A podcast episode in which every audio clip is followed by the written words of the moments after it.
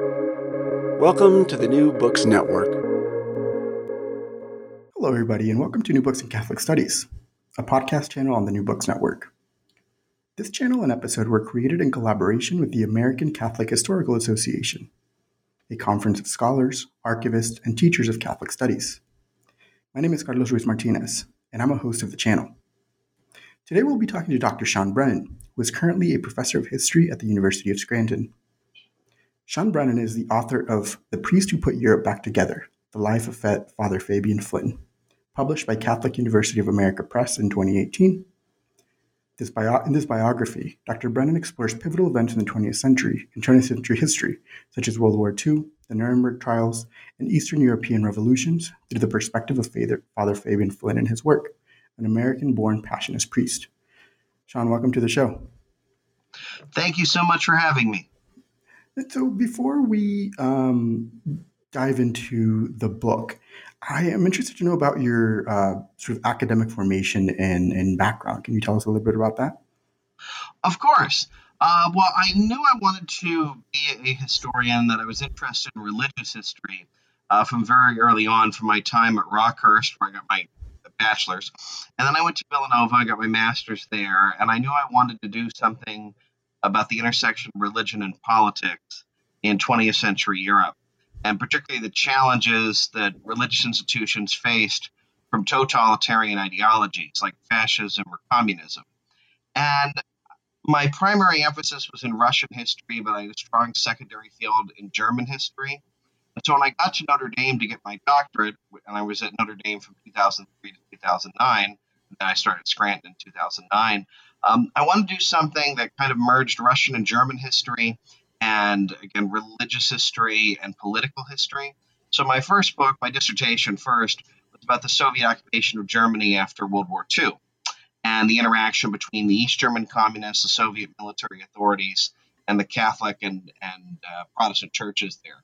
So that's always been a consistent theme with a lot of my historical scholarship, um, looking at, at the uh, how churches and but particularly individual clergymen reacted to the tremendous challenges of the 20th century. Great. And so, um, turning now towards uh, some of the uh, content of the book. So, uh, the focus is on uh, Father Fabian Flynn, who is a Passionist priest. Um, and for the non-specialist, right, without getting too much into the weeds, can you tell us a little bit about the history of the Passionists in, North America? Um, I think it might be helpful uh, for listeners to know where uh, Father Flynn was coming from. Sure, of course. The funny thing is, I had no knowledge about the Passionists until about 10 years ago myself. And uh, I, I, stumbled on the Passionists and on Fabian Flynn almost by accident. Uh, a number of years ago, in the spring of 2010, I was at a spring meeting of the American Catholic Historical Association, Princeton University. And there was a tremendous downpour, so I couldn't explore the campus. So I was looking through archival brochures, and I saw one for the Passionist Order, and just had a really nice design. I was like, ah, Union City, New Jersey, that's not too far away from Scranton. So that's what got me to visit the archive, and eventually we brought their archive to the University of Scranton. And I noticed the Passionists had a lot of military chaplains during the Second World War. And that's how eventually I discovered Fabian Flynn, because he was one of them.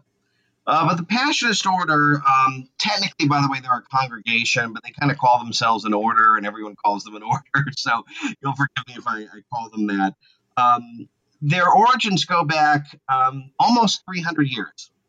Uh, they were founded in Italy, or of course, there was no Italy in 1725, but um, they were founded by a Italian uh, from Piedmont uh, named Paolo Francesco Dane in 1725.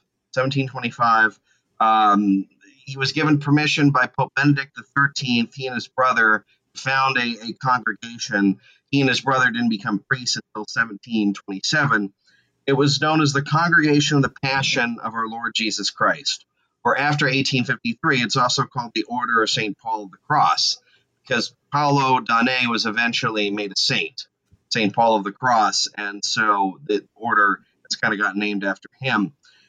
Uh, it Dane wanted a priest to take three traditional vows of poverty, obedience, and chastity. Let's just say poverty, especially obedience, sometimes was an issue for Father Flynn. um, and also a fourth one, which was a devotion to the passion of the divine Savior. And the Passionists were kind of a mix between a contemplative order and a dynamic order. So they weren't a completely monastic order like, say, the Trappists, uh, but they weren't a completely dynamic order like the Jesuits or the Augustinians or, or, perhaps the Dominicans. They were a bit of a mix between the two. Um, but the order was based around fairly strict obedience. Uh, they close knit community. Passionists weren't really supposed to go off and be doing things on their own. They were all supposed to live together and work together as, as part of an order. Uh, they did engage in a lot of missionary work. They came to the United States in 1852 from Italy. Uh, before that, they were largely based in northern Italy, in Genoa, Piedmont. There was an attempt in the early 1800s to establish some Passionist missions in Bulgaria, which was part of the Ottoman Empire at the time. That didn't that wasn't terribly successful. But it, but beginning in the mid 19th century, they started expanding their missionary orders to all kinds of different places to the United States, the first place in the United States they came to was Pittsburgh, and eventually they made their way to New York, to Boston, to Cincinnati, St. Louis. Uh, they also established a number of monasteries in Germany and Austria. Another prominent place was Jamaica. And then another place where they had a significant presence in the Hunan province was in China uh, until 18 until 1950. Excuse me. Uh, and so, in terms of Fabian Flynn itself, um, a member of the Passionist Order, the Passionist Monastery in Boston is St. Gabriel's. Um, they visited Father Flynn's church at the time when he was a teenager uh, in Dorchester, St. Peter's Church, and he gave a presentation if anyone was interested in the order. And Flynn, who was uh, a senior at the Boston Latin School, was very interested in it, and that drove him to eventually join the order. And so in chapter one, you focus on Father Flynn's youth um, in the period between 1905 and 1924. Um, and, and, this period was, you know, uh, full of geopolitical transformations um, in, in, Europe and, and, the globe. Can you tell us a little bit about um, Father Flynn's early life um, and the world that he was born into? Yeah, absolutely. Um, Flynn, interesting, the year he was born in 1905 was also the year in Boston that elected its first Irish Catholic mayor, Daniel Welton. So that was seen as finally the year in which the Catholics in Boston had reached the uh, top of political power in the city. Because uh, Boston, until the uh, mid 19th century, was one of the most Protestant cities in America, if not one of the most pro- Protestant cities in the world. And uh, but because of significant Irish immigration in the mid 19th century, and then later followed by immigration from Italy, from Portugal, to a lesser extent from, from Poland, from, from Germany, uh, by the year of Flynn's birth, Catholics were about half the population of Boston. And uh, so he grows up in a Catholic milieu, but he was always kind of, was always kind of a, an exceptional um, child and in kind of a different environment. Uh, he was a rare thing for a Boston Irish Catholic. He was an only child. He had an older sister, Elizabeth, who died before he, he was born. His father ran a number of stores at Faneuil Hall, which is a popular shopping district in Boston. Uh, people from Boston will know what I'm talking about. His uh, mother worked as a maid, as a homemaker. Uh, most of the Boston Irish, of course, supported the Democratic Party. Flynn's family were Republicans, which is something he kind of carried with him uh, throughout his life. Um, and interestingly, he, despite the fact that his family were regular churchgoers, and for most Irish Catholics in Boston, the church played a huge role, not just on Sunday, but in many parts of daily life. He didn't go to parochial schools. He went to the Boston Mather School for elementary school, it was the oldest elementary school in the world, and then the Boston Latin School for high school.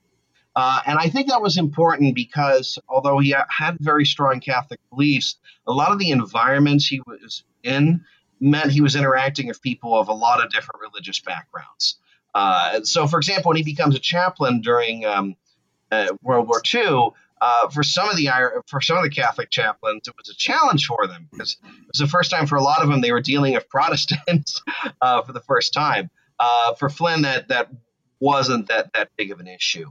Uh, but in terms of the more broader environment, uh, you know, America, by entering the second, entering the First World War, has kind of solidified its rising power status that had begun with the, the Spanish-American War in 1898, and then, of course, in Europe itself, uh, the First World War was a devastating wave that that left everything forever change. Uh, you have four dynasties fall the, the Romanovs in Russia, the Hohenzollerns in Germany, the Habsburgs in Austria, and then the Ottoman Empire as well, the Ottomans as well. And uh, much of the rest of the 20th century is dealing with the legacy of what the war from 1914 to 1918 unleashed, and then something towards the end of that war, uh, the Russian Revolution, and and uh, the, the, emergence of the communist Soviet Union, and then and I would argue somewhat as a response to that, the emergence of various right wing authoritarian regimes in part of Europe, um, and ultimately fascism in Italy and, and National Socialism in Germany. Uh, so it's a very tumultuous time period that uh, Flynn himself, in his from writings I could find as a teenager, didn't seem too terribly aware of this. But a lot of what goes on in his youth, he's going to be dealing with the repercussions of which uh, when he's an adult. And so after um, you know Flynn grows up in in the Boston area and he joins the Passionists after uh, high school. Um, and then in, in, chapter two, you focus on the period between 1924 and 1941, um, and, and, you really dive into um, the, the, the writings of uh, his his work as an editor of um, the Sign, which is the the Passionist magazine, um, and, and he was active in, in, in publishing uh, pamphlets. And it is through these sort of different publications that we get a sense of Father Flynn's um, ideological leanings, right, and mm-hmm. how he views the world. Um, can you tell us about uh, Flynn's view of the world and, and what we learned through these publications? Well, I was always grateful when I was researching and writing this book that he wrote so much in the 30s because the seminary period from the mid uh, 20s to the early 30s was the toughest thing to write because there's not as much archival material I could use about him. But yeah, his writings in the 30s reveal quite a bit. I mean, this is during the Great Depression. Uh, this is when, and America doesn't face this quite as hard as Europe does. But there's a belief by some that that liberal democracy, that capitalism has failed. It's time for um, more extreme solutions to these problems. Again, some people look towards Mussolini's regime for inspiration. Others look towards the Soviet Union. Uh, and Flynn uh, was always a man of the right, but in that uh, American Catholic milieu, um, he, he avoids extremes. Like he writes in his Catechism of Communism for for uh, high school students, and then, of course, just want to make sure I get the right Catholicism, Americanism, and Communism for adults. Um, he does offer a defense of the market economy, of democracy. Uh, he's very strongly anti communist. Uh, but unlike someone like Father Coughlin, for example, he doesn't link uh, communism with Judaism, for example. In a number of his writings, he was always a strong opponent of, of um, anti Semitism and also a, a, a fairly early critique of racial discrimination as well, saying that, that these type of things only assisted extremist ideologies. But he felt that, he, and he told both Catholic adults and teenagers this. You can't just say about communism that it's evil and it's it's atheistic and that's bad and that's all you have to say. He said you have to the church has to provide a good alternative of assisting the poor and and helping them through times of need and the church needs to, yes, obviously pray, but it needs to act, provide a better alternative to extremist ideologies. Um, and also, I mean, he he was also not a fan of fascist regimes either. Uh, for the, a lot of the times, it's it, critique of them initially is that they don't respect the independence of the church enough. But more broadly, he wasn't a fan of dicta- dictatorial regimes in general. Um, and but throughout his life, he, he had kind of a, um, a cynicism about um, about politicians and people in authority that they often made decisions, they made policies, and they didn't think of the consequences of them or the impact they would have on regular people or on refugees or on different groups. And it would be officials like him who had to deal with the consequences of that. Um, but again, I would say he's a figure on the right of the American Catholic spectrum. And and towards the end of his life, I know we'll get to this in a later question, but in the 1960s, uh, that kind of leaves him on the outs with some American public opinion and even some friends in the church. And, and a really important part um, of uh, the book and in Father Flynn's life is um, Father Flynn's uh, service in, in, in, World War II. And the, the way I sort of uh, see it and, and conceptualize um, your treatment of that that there are two um, parts to that. One is, is Father Flynn's um, sort of um, work as a chaplain for active duty troops um, in, in, World War II. but then a, a, second part where he was uh, you know, uh, he had a prominent role uh, during the Nuremberg trials. Um, can you sort of tell us about those um, two parts of, of uh, his service? Absolutely. And it seems like uh, that people who play a big role in certain events, sometimes pivotal historical figures, it's almost a miracle that they got to that point, or they almost got into it by accident. Because Flynn has a number, he had health problems all of his life. Uh, he developed a stomach cancer in the late 30s. They had he had to have surgery that removed uh, somewhere between two and three fifths of his stomach, and a lot of people thought he wouldn't survive. And then the order was like, well, let's just send him. He had to leave the Sign magazine, which is based in Union City, New Jersey, and he had to go. He was transferred to St. Gabriel's in Boston or in Brighton because. Uh, the order figured, well, and he's from Boston. He's probably not going to live much longer, so he can die in Boston, basically. Um, but then World War II breaks out, and almost just a few weeks after Pearl Harbor, Flynn is petitioning the members of his order. You know, I want to enlist as a chaplain. I want to uh, serve soldiers in either Europe or the Pacific, and um, I feel like it is my duty, and I want to go. And they keep saying, "Well, you know, you have all these health problems. Do you really think you can do it?" And so he has to spend much of 1942 petitioning them Well, they finally let him in. Right? And so they finally do in October of 1942. Uh, he goes to the chaplain school, which was at Harvard University. So I like to joke, at least you didn't have to go very far for that. Um, and then he s- spent a while at a military training uh, base uh, for medics in, in Texas. Uh, so that was kind of a culture shock for him. you know, going there. Um, and then he ultimately gets sent to join the 26th Infantry Regiment, which is part of the uh, 1st Infantry Division, which was in North Africa in the summer of 1943. So he he he, he joins them in Algeria. Uh, he he missed the fighting in North Africa, but he is part of the invasion of Sicily, um, Operation uh, Husky, and uh, he's with them through that entire time in Sicily. He's almost killed when a grenade goes off near him, uh, and gets some shrapnel, some of which almost blinded him. Uh, basically, because of residual effects of that injury, he lost sight in one of his eyes, and um, so he's with them uh, with the First Infantry Division through Sicily, and they were called the Big Red One, famous division in the United States Army uh, they were also nicknamed the Bloody First because they were often first into combat. So again, one of their nicknames was the Big Dead One because they had so many casualties. And so then after Sicily, they don't take part in Operation Avalanche, the invasion of southern Italy.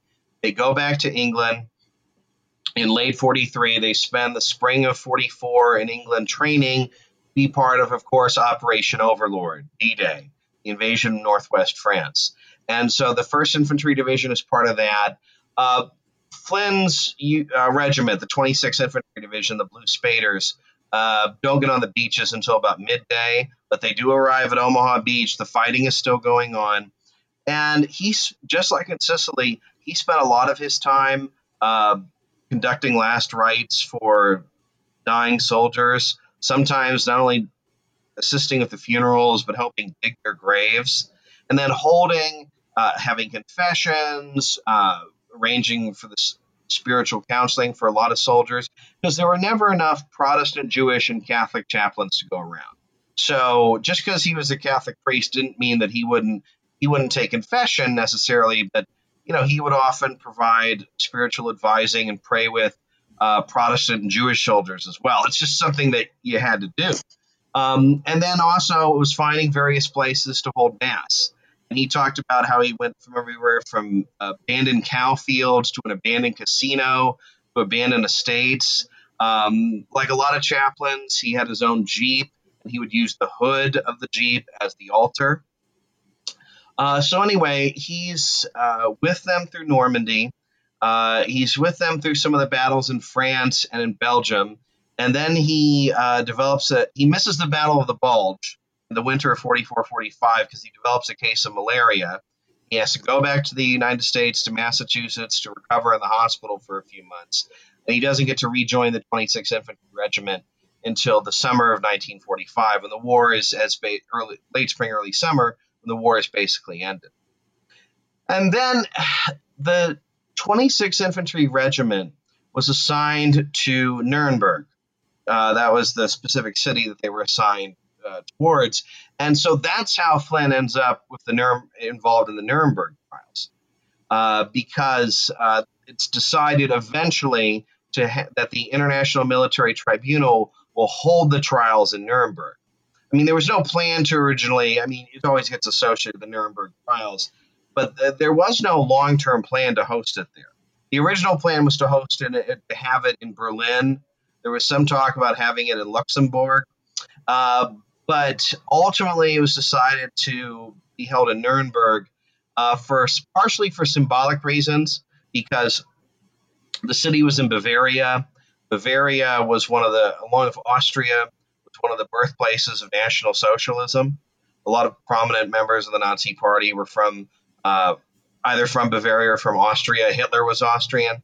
And so Nuremberg was famous for all the massive rallies uh, the Nazi Party would put together in the 1930s and in, in the early 40s before the war intervenes. Um, so the idea was to, to, have it there would be kind of a symbolic justice. Also, Nuremberg had a large courtroom facility with a prison nearby that had not been damaged by bombings. And so that made it uh, use a practical idea as well. Um, the Soviets kind of hold out for a while. They want to have the trial in Berlin. Uh, but because the British, the Americans, and the French, particularly the British and Americans, have a lot more high ranking Nazi war criminals in custody than the Soviets do, Soviets agree. Um, ironically, Flynn himself, when he was writing, because obviously he's not editing Sign, but he's still contributing articles for them, uh, he pointed out that uh, Nuremberg, uh, okay, maybe it has good symbolic reasons and the courtroom's still there, but pretty much every other building was destroyed.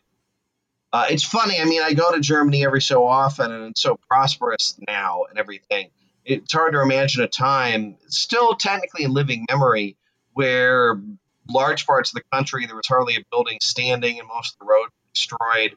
And in Nuremberg, like most German cities, it was a humanitarian disaster. You have all of these people taken from all over Europe by the Nazis as slave laborers trying to get home. Uh, you have uh, people who've been liberated from the concentration camps, but in some cases, since there's no place for them, they still have to stay in the camps. And then, as soon as they get certain people out of the refugee camps, uh, new people come in because all these ethnic Germans from now what is Poland and Czechoslovakia are being expelled by the authorities there. So it's just an absolute mess every single day and and with most of the average German population just barely trying to survive, and basically the American authorities, as Flynn acknowledged, barely keeping order.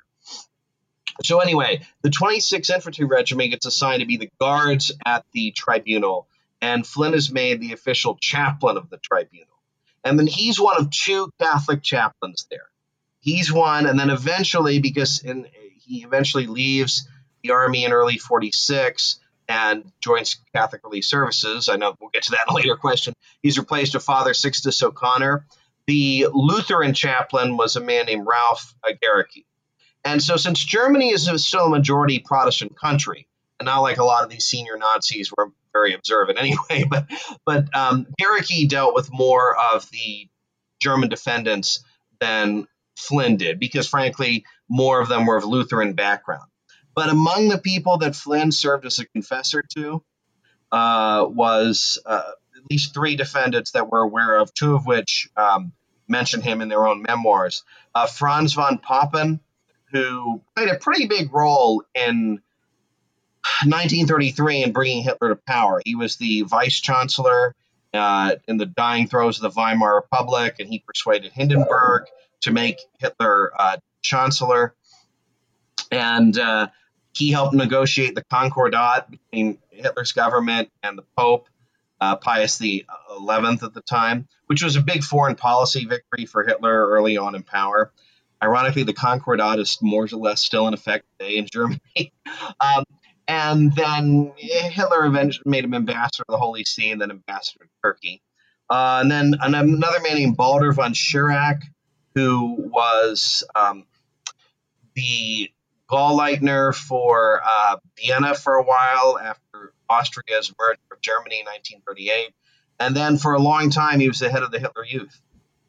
Uh, and then finally, a man named Hans Frank, who was um, who had been in the Weimar period Hitler's personal lawyer, and Hitler during World War II made him the governor of Poland. So Flynn met with these people, heard their confessions, uh, met with them on a number of different occasions.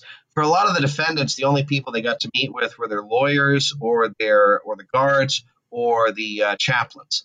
Um, and then Frank was sentenced to death, and I would argue deservedly so. Von Papen was one of the two people acquitted, and Schirach got 20 years uh, in, in, in Spandau prison in West Berlin. But Schirach and, and Papen praised Flynn for um, uh, not only assisting them, but also looking after their families. Uh, they both mentioned them in their memoirs. Because another thing, before we move on, uh, Flynn was also put in charge of organizing a witness house outside of Nuremberg, where a lot of the witnesses for prosecution lived in, but also typical army bureaucracy at the time. It was also a house where a lot of the family members of some of the defendants were living in. So Flynn was in charge of finding this house. He finds this Hungarian countess to kind of who had fled when the Red Army entered Hungary to, to run the house and kind of supervise that from 45 to 46. So he had a lot of different duties. And so after uh, Flynn's involvement with uh, the trials, um, he begins to work with uh, or for Catholic Relief Services in Germany and Hungary. Um, what is Catholic Relief Services, and sure. what was Flynn's role? Okay, so Catholic Relief Services was founded as War Relief Services in 1943. It was founded by the National Catholic Welfare Conference, operating on the U.S. Conference of Catholic Bishops. Its origins kind of go back to World War One. They had the National Catholic War Council, uh, so it was founded in 1943 uh, for the American Catholic Church to provide humanitarian relief for the victims of the Second World War. So the man put in charge of it was a man named Father Edward Swanstrom. He was a director of War Relief Services and Catholic Relief Services from the mid 40s to the mid 1970s, right? Uh, and he oversaw its overall operations.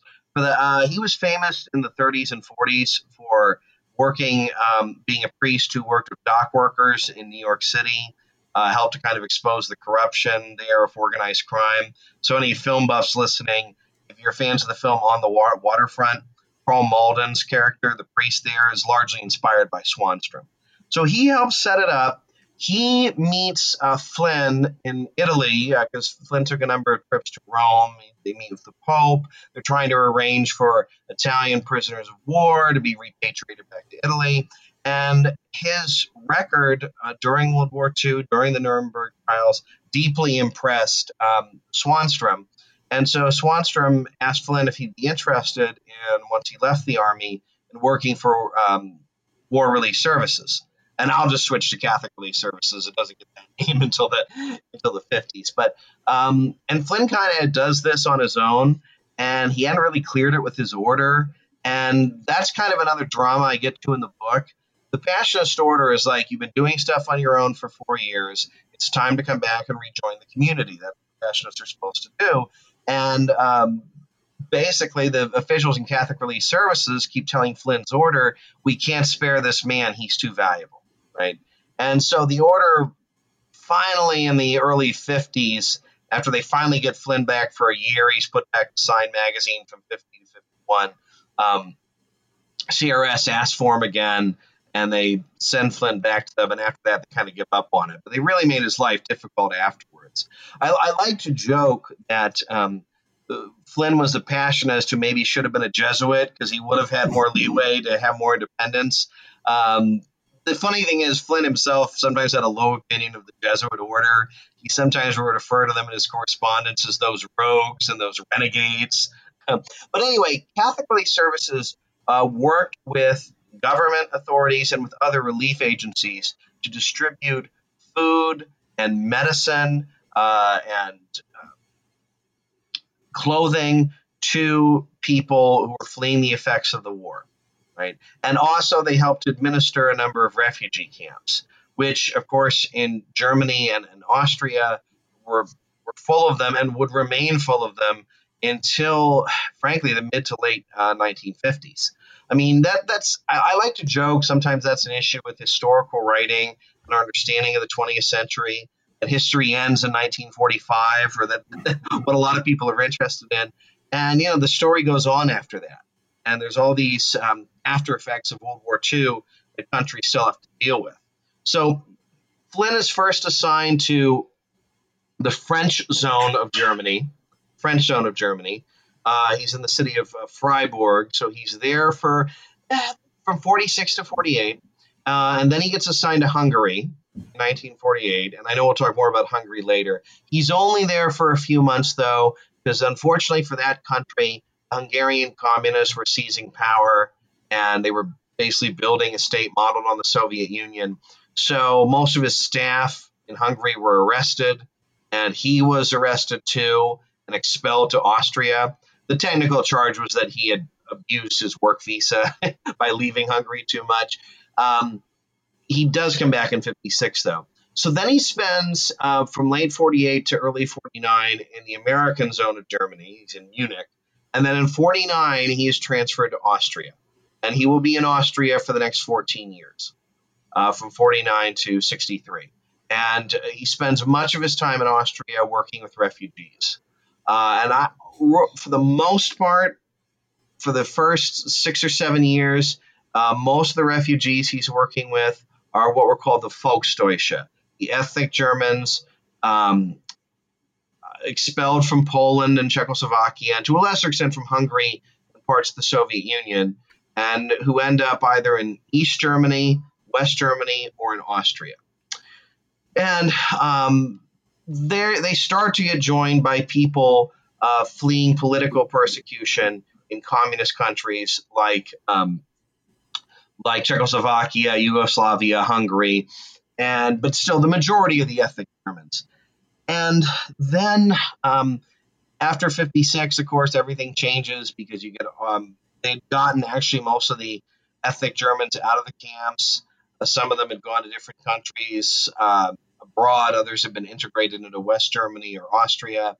Um, and it looks like by the mid 50s, Flynn's task is almost done. And Catholic Relief Services can start winding down its operations in Austria. The Austrian Catholic Church and its charitable arm Caritas can take over. And then you have the events of 1956, and that more or less forces Flynn to stay in Austria for another half a decade.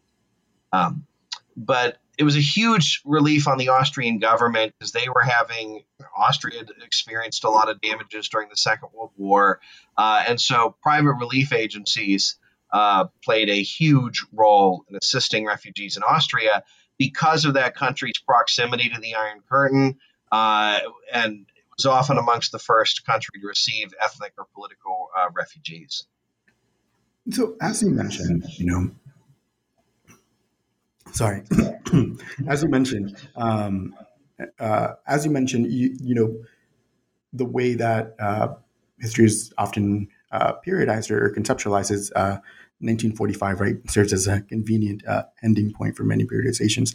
But you see sort of a continuation after that. And one of those sort of continuations is um, the Hungarian Revolution. Um, can you tell us a little bit about that uh, historical, con- the sort of geopolitical and historical context of the Hungarian Revolution and Father Flynn's uh, work in Hungary and engaging that context? Sure, of course. Uh, well, Hungary uh, was one of those countries during the interwar period uh, that was an authoritarian regime. Um, after the Habsburg Empire collapses in 1918, um, for a while, um, the last Habsburg king of Hungary, Karl, wanted to stick around as king in Budapest.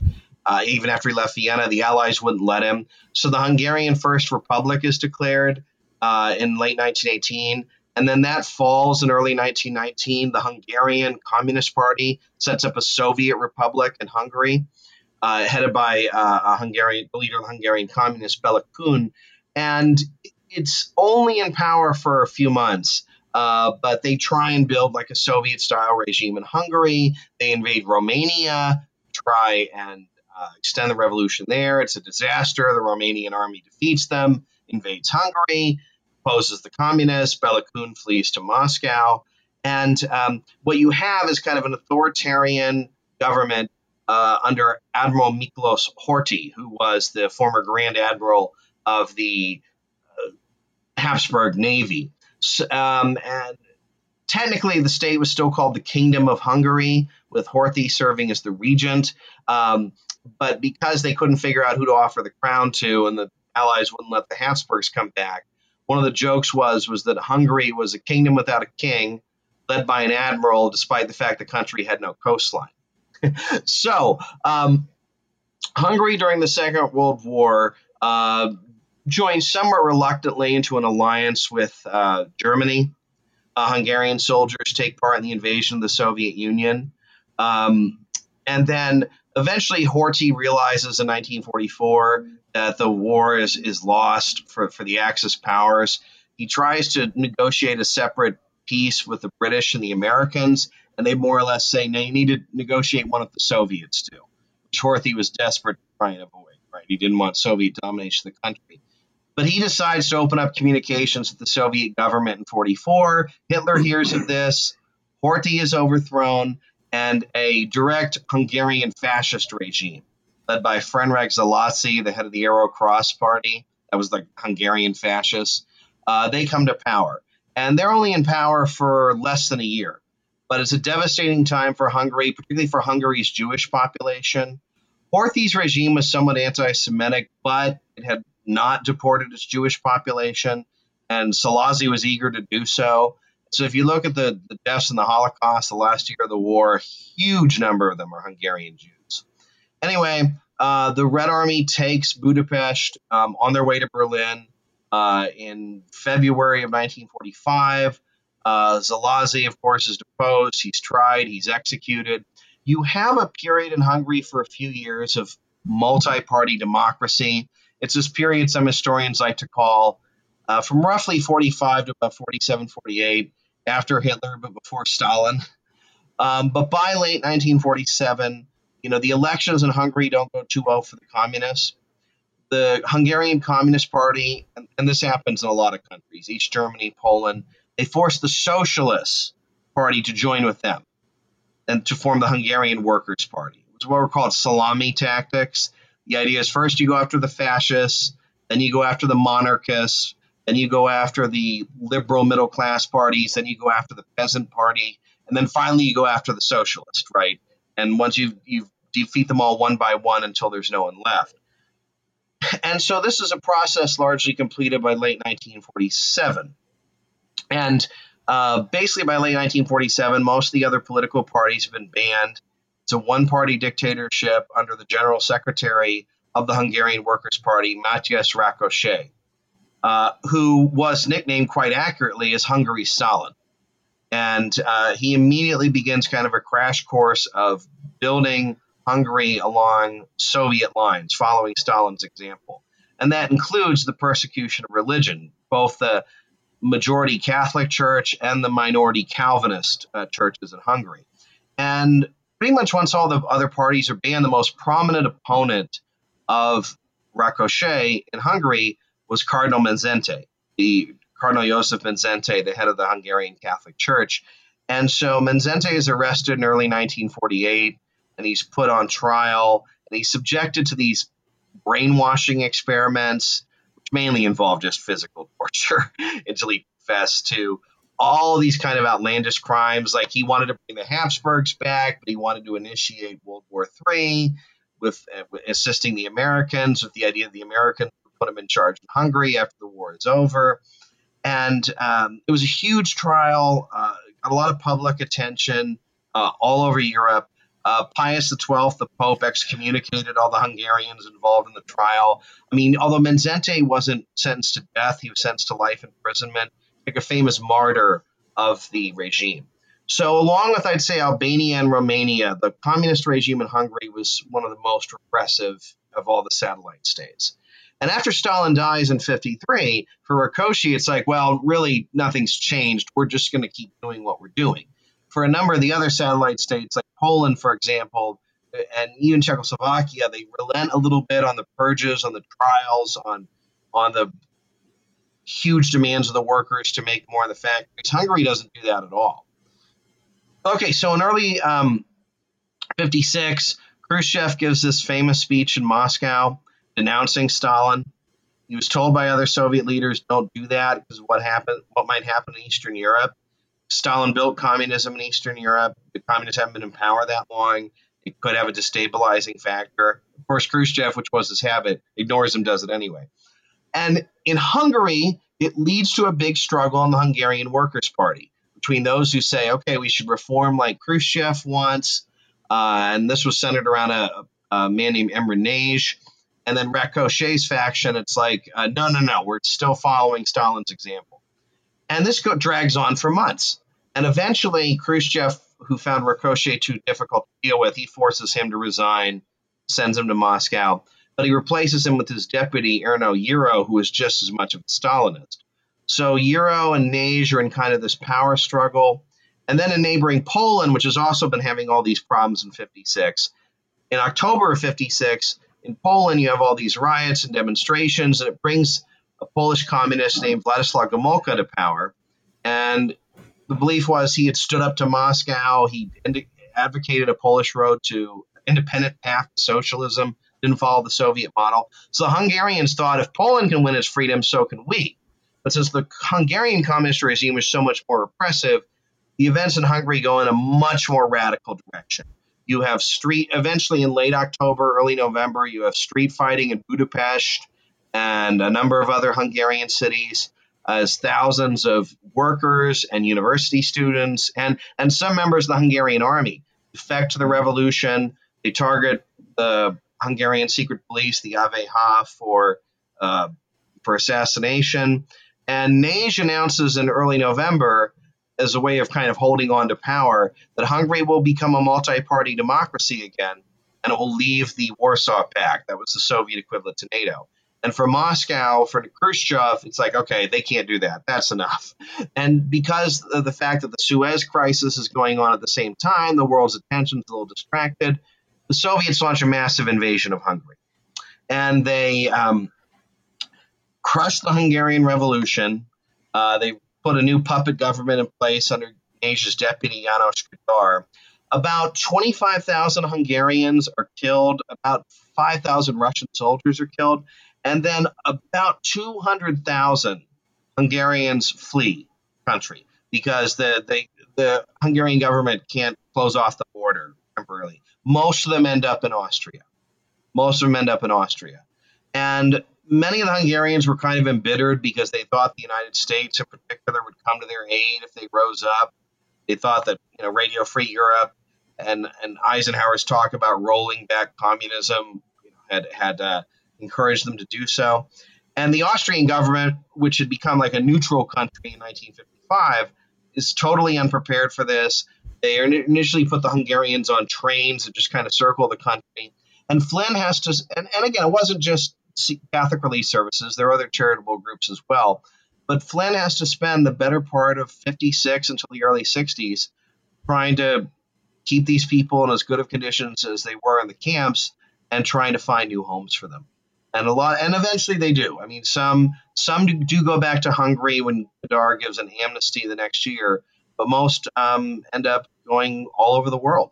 And uh, the Austrian government, when it's all over, gives Flynn for the second time the Golden Cross Award, which is the highest honor that any um, non Austrian can receive. And so finally, it's not until 63 that the situation calms down enough that Flynn can finally go back home. So after, so he goes back home after this time in uh, Europe in different contexts. Can you tell us a little about uh, Flynn's uh, final years when he comes back to the United States? Sure. Well, he does have to live in the Passionist community again in in in uh, the Bronx, but he's still working for Catholic Relief Services, okay. and he spends the next six years working for public relations. He's the chief PR spokesman for Catholic Relief Services, which is kind of you know PR is kind of a thankless job now, is a thankless job then, and so he spends about six years doing that. Um, some of which he was some of the work there he was quite happy with others led to um, some difficulty for him. Um, before i get into that he, again he keeps popping up everywhere. He was also assigned as one of the american experts during the second vatican council. He was at the first second and third sessions as a um, peritus which is roughly an expert uh, the the records of the Second Vatican Council, it's not like he shows up a lot making contributions, but he was definitely there. Might not have been there for the, the fourth session. Um, and again, Rome was a city he was uh, fairly familiar with. So he writes a lot of articles and pamphlets telling Catholics this is where your money goes for Catholic Relief Services. We're not just handing money out, we're assisting people when they need it, that type of thing. Um, but then again, Flynn can't get away from the big issues of the day. Uh, a country that had become one of the largest single recipients of aid from Catholic Relief Services was South Vietnam, Republic of Vietnam.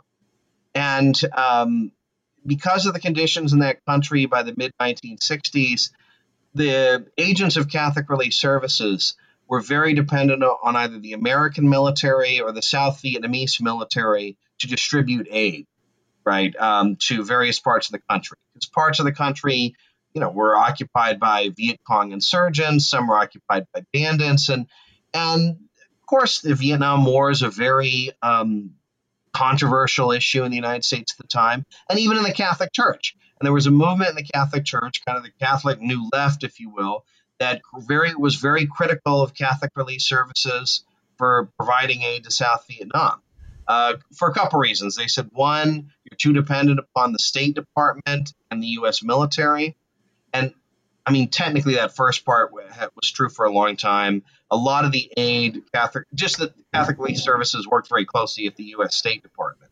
Like a lot of the aid CRS distributed was provided for them by the State Department. The idea was you guys can just distribute it better than we can.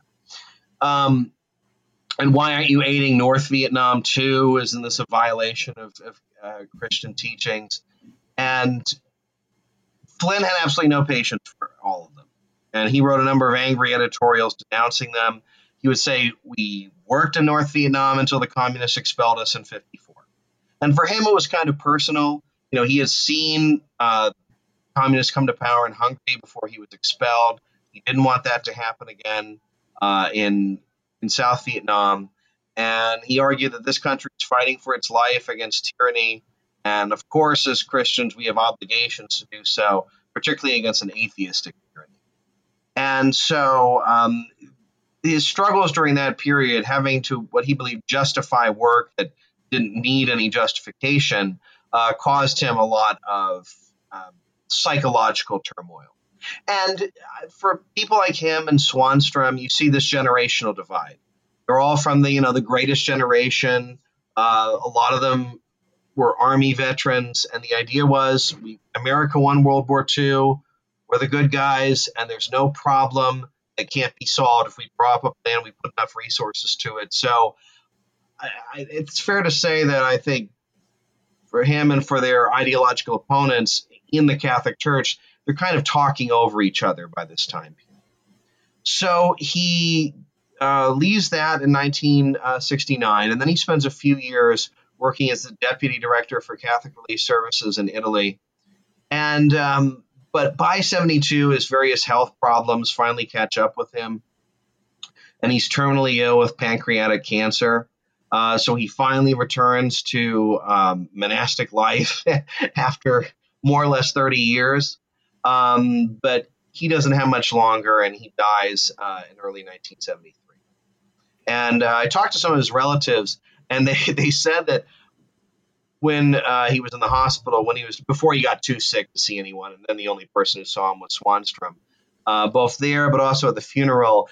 I remember one of them described it. It was like the ending of It's a Wonderful Life when you had all the military veterans from World War II, representatives from the Austrian government, and representatives from German and Hungarian immigrant organizations who all wanted to come and pay their respects to this man who did so much for them. So, and so, I'm interested in this. Um, you know, this idea of like focusing on on on one.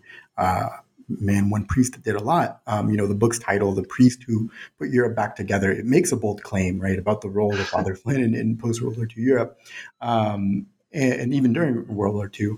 Um, and, and there are many different. Um, he was engaged in many different contexts, you know, related, but also with their local um, specifics and you know there are many ways that you can approach uh, so you can do sort of an institutional history military history um, you know uh, social history what do you think we gain when we uh, sort of turn to biography and look at sort of big events through the life of one person as you did in this book well i mean when i do my historian's craft class when we get to history as biography I argue that there's a section of the historical profession that kind of looks down on biographies, that it's it's you know hot, it's too popular of a form of history, or that it it supports kind of the great man theory of history, right? But I've always believed that individuals make history. It's individual choices made by thousands and millions of people that drive history forward. And yes, in, decisions made by people in, in power uh, do help shape historical events.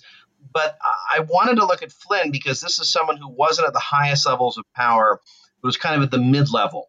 And it was people like him uh, who are given tasks to be carried out to make the plans designed by those uh, above them a reality. Whether it's, um, you know, again, Eisenhower can make the order to launch D Day, but it's people like Flynn to accompany the soldiers to try and improve their spiritual morale have to make it a fact, right? Um, and again, going back to Eisenhower, he can choose probably not to start World War III by invading Hungary and assisting the revolutionaries against the Soviets, but that's going to create a huge humanitarian crisis that, again, people like Flynn have to deal with, right? I mean, again, Eisenhower had said, we'll find these people a home we'll do what we can for them. But it was people like Flynn who had to make it a reality. So sometimes I think you can learn a lot about events that, let's be honest, haven't extensively studied, like the landings at D Day, like the Nuremberg trials, like the Hungarian Revolution, by looking at the impact they had on different individuals and look at them kind of from a new light. And so, I mean, obviously, I, the book's title is is symbolic in a way that there's Flynn and tens of thousands of others who put Europe back together. But Flynn and people like him played a vital part in that. And um, and often the contributions of people like that tend to get uh, tend to get neglected. And I was trying to avoid a hagiography. I mean, he was a very courageous man, and and he definitely lived his faith. He could be very stubborn and sometimes self righteous, and and in terms of dealing with other people in Catholic Relief Services, if he had the perspective this was the right course to take, it was really hard to dissuade, dissuade him from it. Um, and so, ironically, some of those characteristics that made him difficult to deal with were the things that helped him deal with certain tasks that were extraordinarily difficult.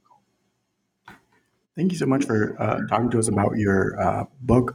Um, one final question are, are, there any projects that you are currently working on um, right now that are coming down the pipeline that you want to tell us a little bit about? Uh, sure. Um, I actually have two works under contract. Um, the first is uh, for Catholic Education Press. Uh, that's an imprint of Catholic University of America Press, which published the Flynn book. Uh, it's called The KGB versus the Vatican The Revelations of the Mitrokhin Archive. Uh, it's about a man named Vasily Mitrokhin. He was an archivist for the Soviet secret police, the KGB um, after the Soviet Union collapsed, he had been secretly for 20 years taking secret police documents home, transcribing them, and then bringing them back. Because again, he was an archivist; he could do that. uh, he offered his archive to the Americans first. They thought it was fake, so he offered it to the British, and he, so they got him and his family out of Russia into the United Kingdom. And his archive is available. A lot of it's still in Russian. There's been a number of works published on it. But um, what I did was I took the stuff about the Vatican, about the Soviet policies towards the Vatican and towards the Catholic churches, the Catholic Church in the Soviet Union, both the Roman Catholic Church in Lithuania and the underground Greek Catholic Church in Ukraine. And it, it was only a it was only a few about 30 pages worth of material, but I translated it from Russian into English and then wrote kind of a historical introduction to it. And then just wrote some historical endnotes about some documents and certain things. So that's kind of a primary source collection. But it's been done for a while, so I'm, I'm really excited about it uh, finally coming out. Um, there's some there's some interesting stuff in here. No earth shattering revelations, but uh, some fascinating stuff. And then uh, just a few days ago, I signed a contract with Lexington Books to publish um, a book I, I finished. Um, it's a history of the Cold War at the United Nations from 47 to 60, looking at the two American ambassadors there.